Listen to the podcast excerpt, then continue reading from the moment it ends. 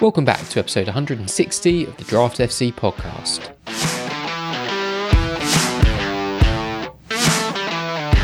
Welcome back to the Draft F C podcast, the podcast and website dedicated to all things official Draft F P L. My name is Mitch and I'm your host for another game week preview, going over waiver options, hidden gems and general Premier League chat ahead of game week twenty-five. Now, another entertaining game week, game week twenty-four, which finished last night between uh, Palace and Chelsea. Pretty much all of the results went as you might expect. The only real surprise, I think, was Sheffield United beating Luton at home. Um, that was a really good result for them and keeps Luton firmly pegged down there at the bottom. Another entertaining game week in terms of different point scorers. Lots of people on the score sheet this week, not least for Arsenal with their six nil win away at West Ham. And it was another week in which my own draft team was rescued from a pretty average week to a decent week with one of my very potent lethal goal scorers in Arsenal defender Gabriel. Now, I'm recording this episode on Tuesday, the thirteenth of February. So any team news, injury developments or press conference info are up to date as of then, and of course, subject to change. Some of the players I'll be discussing in this episode include Marcos Senesi, Harry Maguire, McAllister, and new striker Muniz for Fulham. So let's get straight into it.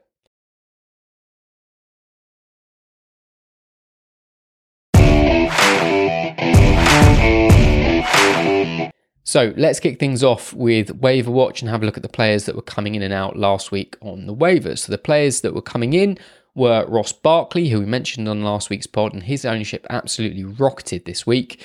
We also had Barnes, uh, Ogbene, David Fofana and Osho, so a few names there from last week's pod. The players making way were Michael Elise, Chris Wood, Ezra Konsa, Eze and Gay, so lots of Palace players making way there. Into the fixtures, now we've obviously been prepping for this game week now for a few weeks, so a lot of the real stellar names you're going to want will have likely been already picked up, and in fact, most of them will have been held for the entire season because we've got double game weeks for Liverpool and Manchester City. We do also have doubles for Brentford and Luton, so there are still some players that we can mine out of the waiver pile. Let's have a look at Brentford first. They've got Liverpool at home and then City away. I think the Brentford players are an interesting commodity this week. We can never really not be drawn in by the double double game weeks, but Liverpool at home and City away is possibly the worst double game week you could look to create if you had a blank piece of paper. Many of you, I'm sure, including myself, will have Flecken in goal. Personally, I would start Flecken over most, if not all, of the single game weekers this week, purely for that saves potential over two games. I don't really see Brentford getting properly stuffed in either of those games. I think they'll probably lose them both, but I don't see Flecken racking up massive negative points for sort of a four nil or a six nil loss. As I said, famous last words for someone that's got Flecken and going to play him myself, so apologies in advance if if I've put a curse on that. Tony's obviously a start. I think Mope is too. His ownership's been climbing lately. It's now around seventy-five percent for ten-team leagues, and I think I'd play him if I owned him. I wouldn't go out of my way to play any of their defenders or get any of their defenders if you didn't already have them. You know, unless you really thought one of them was going to get an attacking return, none of them particularly stand out to me. A midfielder like Jensen or Norgard, for example, could be a potential if you're happy to get sort of three or four points over the two games from the double, and you just need a player to give you that one or two point edge in a head-to-head matchup, but don't go into them expecting any more than that. A quick note on Brian Mbumo, as we're talking about Brentford, I'm not interested in picking him up yet. Far too early, and it looks like he's still going to miss a decent number of Premier League games. Liverpool, Brentford away, Luton at home, so a very nice double for them. But as I said, not many of their guys available. ten of their players currently sat on more than ninety percent ownership in ten-team leagues, but there are a couple who I will mention very shortly in the main section. City, again, a very nice double. Chelsea at home, Brentford at home. There's not much to say. All of their usual guys that we might want are firmly picked up. And then Luton, United at home, Liverpool away. Again, not a particularly attractive double game week. All the Liverpool starters saw an increase in their roster percentage last game week. Barkley obviously leading the way, mentioned a minute ago. All those who I think made those moves will likely have had one eye on this game week for the double. You know, as painful as it might look on paper, I don't think you were bringing those guys in just for last week. It was a disappointing result against Sheffield United, but I think if you took a punt on them, then you probably gamble again and roll them into this week too. In terms of the rest of the fixtures, those who are just playing a single game week this week, there are, I think, a decent number out there with the shout and, and obviously provide some way into the waivers. Arsenal away to Burnley, I think should be a pretty easy matchup for, for Arsenal. Newcastle against Bournemouth, initially thought that could be quite a high scoring one, but actually Bournemouth aren't in the best form at the moment. They're without a win in the last five games and they do need to try and grind out a result. Now, I tweeted a couple of notes on Bournemouth last week mentioning their fixture run that's coming up between game weeks twenty-seven and thirty-two, which has a very, very nice double in game week twenty-eight, which is Sheffield United at home and Luton at home. So as much as you couldn't ask for a worse double for Brentford this week, could you really ask for a better double than that for Bournemouth? Sheffield United and Luton both at home. I honestly don't think it's too early to start hoarding some of their players, some of their, probably their fringe players, particularly if you're in a league larger than sort of twelve managers or even ten managers. Uh, they've got Newcastle away and City at home in the next two, which will put most people off. So, yeah, you could grab yourself a bargain. Obviously, if you're stacked with injuries on the bench, then you won't be able to, and you may not want to roll them for the next two. But if you've got some room there, definitely a time to stash them away. And I will be talking about some of those in the main section in just a few moments. Elsewhere, Spurs at home to Wolves, Forest at home to West Ham. I didn't have that on the list originally, but with West Ham's result against Arsenal, I've definitely added them there. United away to Luton and Everton at home to Palace. I'm just thoroughly unimpressed with Palace, particularly without the likes of Elise and Eze, so they're often going to stand out to me, whoever they're playing. Next week, no Liverpool or Chelsea due to the League Cup final, which means that Spurs and Luton also blank, but obviously Liverpool and Luton has been brought forward to this weekend, so we won't really have missed out by that point. Now, not a usual segment at this point, but I just, because there are a few, I thought I'd just go through a handful of notable injuries. First one is Kamara for Villa. Now, Kamara himself is not draft asset at all. In fact, his ownership's like zero point something percent in, in even large leagues. He looks to be done for the season and probably a decent chunk of next season too with an A C L injury. He's a big miss for Villa. Will most likely mean that McGinn drops into a deeper role alongside Douglas Luiz. Dendoncker was loaned out to Napoli in January. He did slot in there at times earlier on in the season when Kamara was missing. I wonder if they may even recall that loan if they need some extra cover. Villa haven't kept a clean sheet in any of the games that Kamara has missed. Now, it's not been many, so it's not a massive sample size, but it still is what it is, and I would generally be a lot colder on backing a Villa clean sheet moving forward. Not that they've been the most reliable clean sheet merchants anyway, but this just, just takes them down a notch. Another one is is Hinshelwood for, for Brighton. Curse of the pod, obviously mentioned him last week. He's undergone foot surgery and it sounds like he could miss the rest of the year. And then finally is Trent Alexander-Arnold, who seems to have had a bit of a recurrence of the knee issue that kept him out a few weeks ago.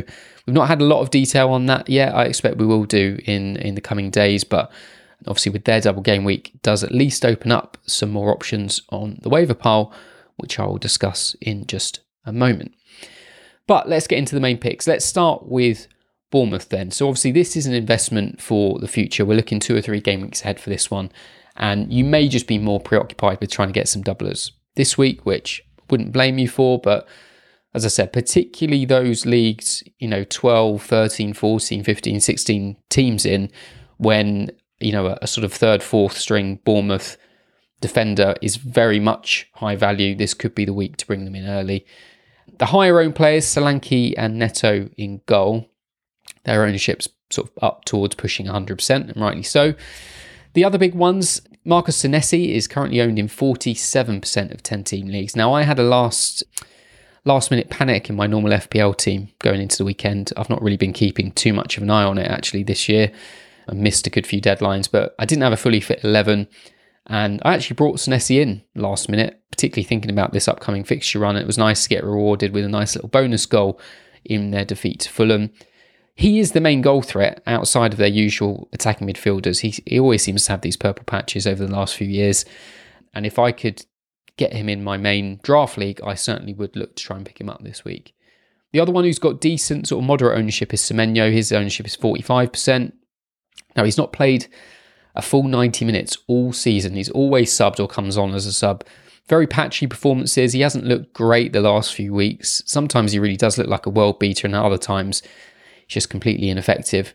Now, he's a forward, so that obviously slightly increases his, his inherent value. And many of you listening will no doubt have uh, some crappy third striker that you're looking to get rid of. And he is one you could consider, certainly. But uh, yeah, it can be a frustrating own, even with that, that nice double coming up. Next on the list is Tavernier. His ownership's twenty-two percent.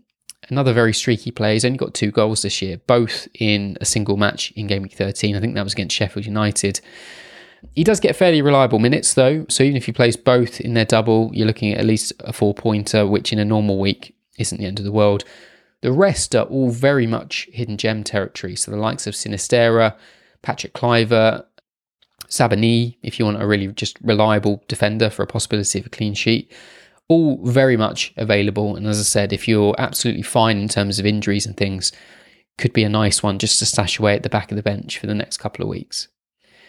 Uh, in terms of a little another short-term uh, punt is the Everton defence. They've got Palace at home this weekend and then Brighton away and then West Ham at home. So not a terrible little trio, maybe not so great with that away trip to Brighton. Now Tarkowski and Mikalenko are pushing ninety percent ownership, so they're generally not going to be available. But Brant- Branthwaite, his ownership's forty-eight percent, so he's, he's available in, in most leagues and he's a guaranteed starter. Also, Ashley Young is very much in hidden gem territory. Not as guaranteed to start, can can occasionally pick up little niggles here and there, but in ten-team leagues, he's owned in just two percent. So if you did fancy someone on a one-week punt, definitely an option for most of you listening. Now, into Liverpool, obviously the the, the elite double game weekers this weekend and into midweek. I'm going to start with Konaté. Now, his ownership is pretty high. In ten-team leagues, it's seventy-five percent, but that does drop off in smaller leagues. The danger here is that he may only play one of the two games with with either Kwanzaa or Gomez potentially playing in one. Given the calibre of the fixtures and the chances of a clean sheet with them, it wouldn't be the worst outcome if he did only play one. And I think you could cope with that if he did pick up a clean sheet in the game that he did play. I would certainly be targeting him in the waivers if he was free. The injury to Alexander-Arnold, I think, makes life slightly easier for us because, you know, assuming Bradley is is still unavailable, you would assume that Gomez covers right back, which then increases the odds of, of Konaté playing the two at centre-back. But Kwanzaa's still a bit of a lingering presence there and does get rotated now and again. And with the turnaround and the cup final, I wouldn't be surprised if Kwanzaa maybe plays the midweek game with Konaté then rested up for the League Cup final. That does obviously open up the door for Gomez, whose ownership is quite low too. So he's another one that you could you could be looking at and is maybe even a safer pair of hands than Konaté. If, if Alexander-Arnold is out for as long as it sounds he is, which sounds like a few weeks, and, and as I said, Bradley remains out, then then you would assume Gomez plays plays the pair. So yeah, depends how it, how we look at it. We'll await some team news midweek in the press conferences, but he could be another very tasty option going into the double too. Just finishing off in defence, I'm going to mention Harry Maguire. His ownership's just twenty-one percent in ten-team leagues, which was a bit of an increase last week, went up eight percent, which is a decent jump. I ended up grabbing him in my main draft league last week, so it was nice to see him grab the assist and a couple of bonus points too. So we came away with a seven-pointer. Martinez out for a couple of months, so I think we continue to see Maguire for the time being. Now, aside from the, the Manchester derby in Game Week twenty-seven, United have a very nice fixture run themselves up until the end of March. He's looked very steady since he's come back in and always a threat from set pieces. So, yeah, not a bad option. Into midfield, and I was kind of scratching around trying to come up with a, a Liverpool option. The only one really is Alexis McAllister. He's, he's available in about half of leagues out there. He is someone I would only really be looking at in the context of a double game week. A reasonably safe starter, so, you know, someone you can count on for three or four points across the two games. Very poor attacking returns this year, obviously playing much deeper. With Salah still out, there's a slight chance he takes a penalty should they be awarded one. But again, we have to consider the fact that the game after their midweek, you know, the second game in the double, is the cup final. And given some of the injuries that that some of these Liverpool players have had over the last couple of months, I just, I'd be slightly worried that we see a lot of rotation in that midweek game, and uh, it may, may be quite hard to come by a player that gets two ninety minutes for that. And finally, in the main section, the, the trio of sort of attacking Nottingham Forest midfielders.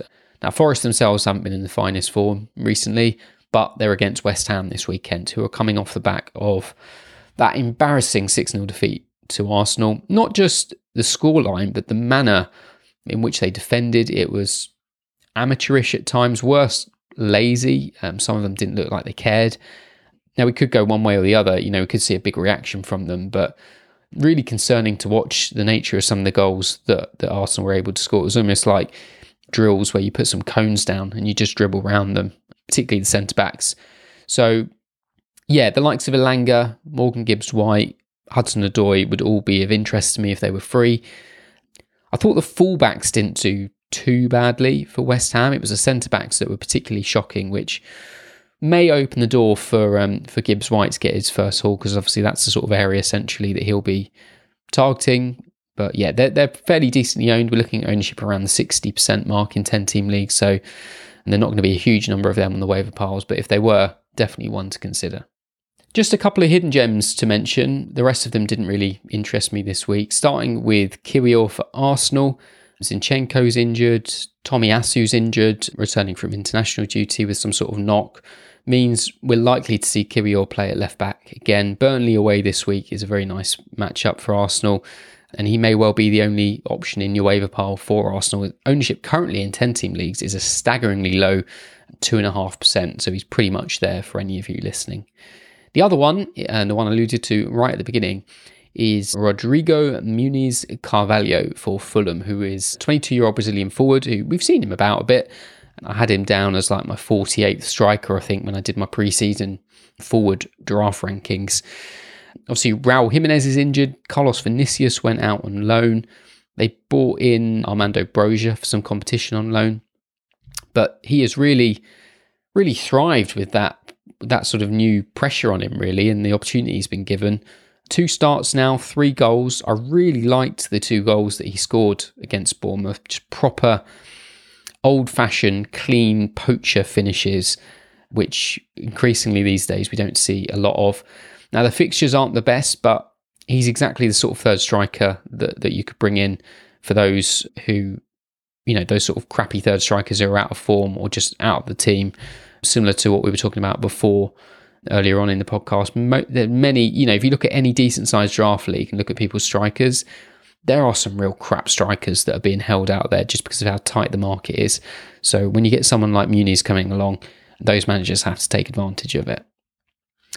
Now, the most hidden gem pick this week was also difficult and is also probably one of the least exciting, most hidden gem picks uh, I think I've I think I've done this season.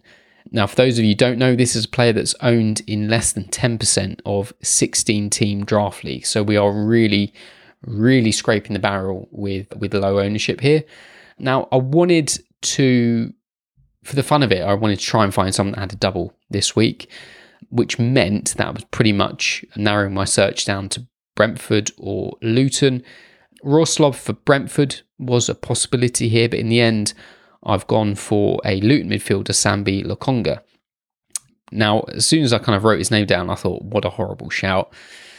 But actually, when I had a look, his stats aren't terrible. He's got a couple of assists since game week nineteen. He's been a regular starter since game week eighteen when they had their little uptick in form. So this is one of those most hidden gem picks where unless you are in a fifteen, sixteen team draft league, this is absolutely no endorsement to go and pick him up. This is purely for those in sixteen-team draft leagues. And I think with a couple of game weeks for him to try and do something, at a minimum, he gets a four-pointer, which in a sixteen-team draft league can go a very long way in a head-to-head matchup. So he's my pick for this week. In terms of get-rid lists, I highlighted a couple of Arsenal players. Nketiah is the first one. Two games now without Gabriel Jesus, and he's only had twenty-three minutes off the bench in that time against West Ham, and he didn't do much in that time. Not a great look. Clearly cements Trossard and Havertz as being the sort of preferred options in the starting eleven when Jesus is out. His ownership currently is as high as eighty percent in ten-team leagues, and I think there are as we've covered in this already, a few better options for your third striker, and it'd be time to move him out. The second one is Kai Havertz. Now, it's always a tempting name to see in the waiver pile, but I think we've pretty much seen enough of him now to know that he just doesn't hold much value in draft this season. He's just played a full pair of ninety minutes in which Arsenal scored a total of nine goals, and he's come away with just an assist. His first return since game week seventeen, and he's had plenty of minutes to be able to do something. If you can get any trade value for him, then you can try, but I wouldn't feel any regret in throwing him back into the waiver pile. So that is it for this week's episode. A reminder that the waiver deadline will process on Friday the sixteenth at eleven a.m. ahead of the Saturday lunchtime kickoff between Brentford and Liverpool. So we get a chance to see what some of our double game week players will do straight away as the game week kicks off. Now, if this is your first time to the Draft F C YouTube channel, then hit the subscribe button so you don't miss out on any future episodes as they drop. Give us a thumbs up if you like the content we do, and leave a comment if there's anything you want to see in any future episodes. For those of you listening on the audio, make sure you do the same and hit the follow button on whichever podcast platform you're listening to, again, so that you keep well informed of any new episodes when they drop. If you are brand new to the channel, then we get these game week previews out every game week, ready for you to try and uh, plan your waivers. And for any of you listening, watching, or otherwise, if you've not gone to draft f c dot co dot u k, then please do so. It's the best companion tool you'll find anywhere for your official F P L draft teams. And if you've never signed up before, you can use the code DRAFTFCPOD, all one word, to get a one-month free trial and really give it a go before you buy. There is so much on there. I cover it every time. Um, you've got the live game week feature on there, so you can see your head-to-heads and your normal scoring matches, including live bonus points, and see exactly how they're shaping up. The waiver planner, which is obviously a massive source of the stats and things that I use in these podcasts. Everything you hear me using, all the ownership stats, everything you hear me using in these episodes is fully available to signed up members, so there's nothing hidden there. You also have some waiver suggestions based on our expected points model, which is always a work in progress and getting better week on week. You've got the global rank feature, which lets you know how your league, your draft league, is performing against every similar size draft league in the world. Currently, I believe our main Shook Ones eleven-team draft league is currently, I think, eighth in eleven-team draft leagues in the world. So we've got to pull our finger finger out a bit as the season goes on. But lots of people enjoy seeing how their draft league, and it also gives you and your fellow managers a chance to, I guess, back up how good you all are with some hard and fast evidence. Fixture difficulty rater on there, lots of other things that I haven't even mentioned. The predicted lineups, which is freely available to everyone, so even if you're not signed up and just go to the homepage, you'll always be able to see our predicted lineups. But for those that are signed up, your predicted lineups are fully fed into your draft league, so each player that's available to you will be shown. Give us a follow on Twitter or X at draft underscore FC. That's probably the easiest way to get hold of me during the week. Reach out with any questions about your team, anything you want to see on the episodes, advice on trades, anything at all. Always there and reasonably quick to respond. And it's always nice. The last few weeks, we've had new people message each week, so it's always nice to hear from, uh, from new listeners. Otherwise, I will leave you be. Have a look through your waivers if you haven't already, because you don't want to leave it till, you know, ten forty-five and you suddenly panic when you're in a work meeting and realise that you've not penciled any of them in. So get a few of those done early. Best of luck ahead of the double game week, and as always, stay sure.